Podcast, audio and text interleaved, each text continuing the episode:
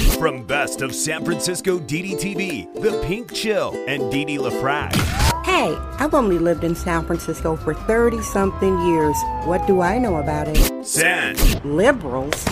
They're sadistic progressives. Francisco. This city is Junkies Incorporated. It's the junkie apocalypse. Damn. This ain't your phony soy boy San Francisco. This is the San Francisco Dam Zone. San Francisco Dam is a solo psychodramatic performance art storytelling podcasting platform. Hey everybody, it's San Francisco Dam. I am Didi LaFrac coming to you from the east side of this dystopian city. This district is called the Tenderloin. I am not talking about tenderloin steak. I call it San Francisco's Hell's Kitchen. This is your daily kvetchathon. I kvetch here. It's a truth bomb. Wednesday, January 13th, 2021. I will get this out of the way, about as heavy as I'm going to be on this show. Unfortunate day in American history. The president has been impeached twice.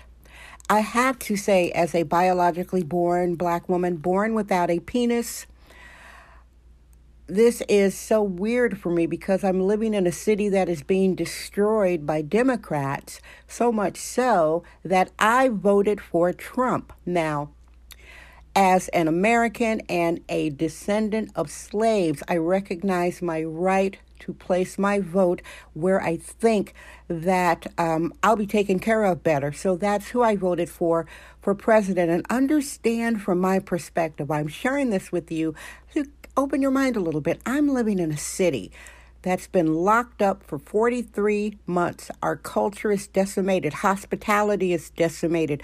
Tourism is decimated. We've got an incorrigible junkie apocalypse. We've got a catch and release district attorney. Crime spikes are off the hook, people. So I live in a deplorable city and I so called, as they call him, I voted for a deplorable president. Figure it out, huh? Well, I am a sexist, womanist, bohemian. So let me get into today's show. I'm pushing the heavy stuff out of the way. Here's something light, silly. I am reviewing Sex and the City. San Francisco Dam Daily Truth Bombs. No namby-pamby permission necessary.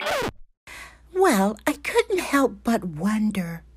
That's what Carrie would say, Carrie Bradshaw. So, for people who don't know about Sex in the City, it um, was slash is a phenomenon for women, single women living in New York, their sexual exploits, their sisterhood, their clothes addiction, their man addiction. Interestingly enough, when Sex and the City was quite popular, I wasn't watching it. I was busy living my life here in San Francisco. I heard about it, and some of my girlfriends, particularly white ladies, they were really taking the show seriously. They were talking a baby voice, talking a baby voice, and they would call their rich boyfriends Mr. Big. And because I wasn't watching the show, I was busy being a frisky, sexist, womanist, bohemian, mixed media, public access cable TV star. Seriously. I wasn't watching the show, so they would have to tell me what they were doing. I'm like, why are you talking like that? Oh, I'm doing a Carrie. Why do you call your boyfriend Mr. Big? Oh, that's from Carrie. And I was like, hmm. So I didn't start watching the show until close to when it was over, and then I caught up with the reruns. We're allergic to free range, hyper allergic control freaks. It's the San Francisco Dam Zone with Didi LaFrac. Long story short, I, I love that show. I do. Now, this review of it is particular as I am a sexist, womanist, bohemian, black woman born without a penis. I am also not a parent. I never wanted to have kids. I've been married twice. I knew when I was a little girl I wasn't going to have kids. There's nothing wrong with me. I don't think everybody should have kids. So I, when I started watching the show, that's background on, on me a little bit. When I first started watching the show, I, I loved it. I loved several things about it. I love the fact that one, they they weren't uh, out of wedlock moms until the end of the show when Miranda, the redheaded uh, lawyer lady that most men couldn't stand. Men would say Miranda, ugh. She became a single mom, but she was basically wealthy. They weren't sitting around screaming about, I need a babysitter or I need somebody to help me pay my bills. And I have to say, as a black woman, uh, black women in that age group at that time, the majority would be single mothers, and the majority of them would be single mothers like in strife or struggling. What? So I appreciated seeing a show that wasn't focused on women and their tribulations about baby daddies, women being single mothers, women being obese. I I enjoyed that. Hey, that's me. And I also what I really loved about the show is the sisterhood yes, people, I know it, the show is um, like a wish fulfillment written by gay dudes. I knew that when I first watched it. I'm like, these these ladies remind me of per- sexually promiscuous gay males in San Francisco. Then I discovered, oh yeah, it's written by gay males. Now I'm not being homophobic by saying sexually promiscuous gay males. Come on, people, I'm a San Francisco woman. I discovered long ago about the undercover sex that a lot of men have. Gay males, men are going out there having all sorts of sex with each other. Women have no idea about the life that they're doing, and they admit, a lot of them admit, they call themselves hoes or, you know, they go cruising, et cetera, et cetera. So I knew it was the women were basically gay male characters. Okay, now the characters. The main character, Carrie Bradshaw, an emaciated, narcissistic, clothes horse with a shoe fetish, emotionally unavailable woman. She seemed to me bipolar. Her moods went up and down, like totally emaciated. Charlotte um, is like the Upper East Side brunette, uh, well educated, who was longing for marriage and a home.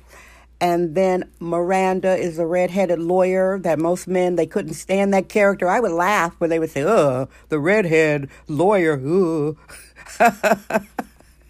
And then Samantha, the most famous character, actually that was her show. Uh, she's like a um, sex addict, emotionally unavailable sex addict.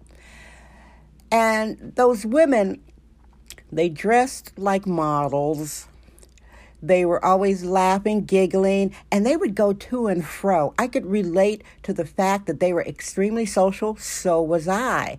I could relate to the fact that they were pursued heavily by men, so was I. I could relate to the fact that they were dressed beautifully, so was I. And they didn't have any kids until one at the end, so was I. That's what I loved about the show.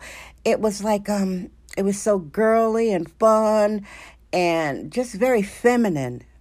This is Sexist Womanist Bohemian Excellence. It's the San Francisco Dam Zone with Dee Dee LaFrac. Some of you are thinking, especially white people, hey, they, they didn't have any black people. It wasn't very diverse. You know, when, when people say that, that they want to put that on that show that it wasn't diverse, in general, life isn't diverse. I'm a diverse woman. I'm the widow of a white man, rest in peace, Richard LaFrac best friend, soulmate, arts arts co-producer for decades. Um, I'm a di- diverse woman. I understand that most people aren't. So when I saw that show, I never thought that they were racist because that's real. I um have Asians Asian associates. I live in an Asian building. Um, the majority of them are not diverse. I'm not calling them racist. Um, I know a lot of black people. They they have their own cliques and they're blackety black black. I don't call them racist, okay? So why did these four white female characters created by a gay white male, why were people calling them racist? I think they that was their own uh, self projection. I didn't see it as racist at all. In fact, a lot of people hang out with people they have basic compatibility or they work with or friend of a friend. That doesn't make somebody racist. For instance, me. Here in San Francisco, I would love to have more black friends. You know why I don't? Because I take my people on a person to person basis. I vet everyone. A basic standard of vetting. I don't do that skin folks pass. Oh, yeah, let me be friends with this person with poor character and who's going to try to mooch off me and and pretend like they're so racist, demonizing white people, but secretly love white people just because they're black. You see what I'm saying? I don't do skin folks passes. However, nor do I give white people, Asian people, Indian people, Hispanic. I don't give anybody passes. Everybody has to pass the same standard of vetting. I just wanted to add that. And I couldn't help but wonder. I couldn't help but wonder. And just like that, this Carrie character would use that baby voice like so many women. Oh, um, and the negative about Sex in the City, although basically I loved everything about it, is that it it made insecure women more insecure. I would go out for drinks, doing the girl things with uh, new associates of different races, and I would hear these girls. They'd be 28 years old, whining that they needed Botox, like skin like butter, or they're totally emaciated. And I could see they're clearly dressing like Carrie, who was completely emaciated, uh, thinking that they should go on a diet. So it brought out a lot of feminine insecurities if you were not looking like a model, bulimia, anorexic, neurosia, thin, which is something I know about. I'm not going to get into my past anorexia nervosa, so I, I know all about that. And the way that um, these women actually slutted it up. They slutted it up. That's how you know it was written by a man. Yeah, women women can be slutty, but the way they had these women going, that was totally like a, a gay guy using a woman as their proxy. The Samantha character, come on, give me a break. The way they would show her riding and humping these dudes, a couple, yeah, every night a new man. I mean, come on. So there's like the wish fulfillment, sexual fantasy part of it. And back to the, the racial part, people saying that Sex in the City was racist.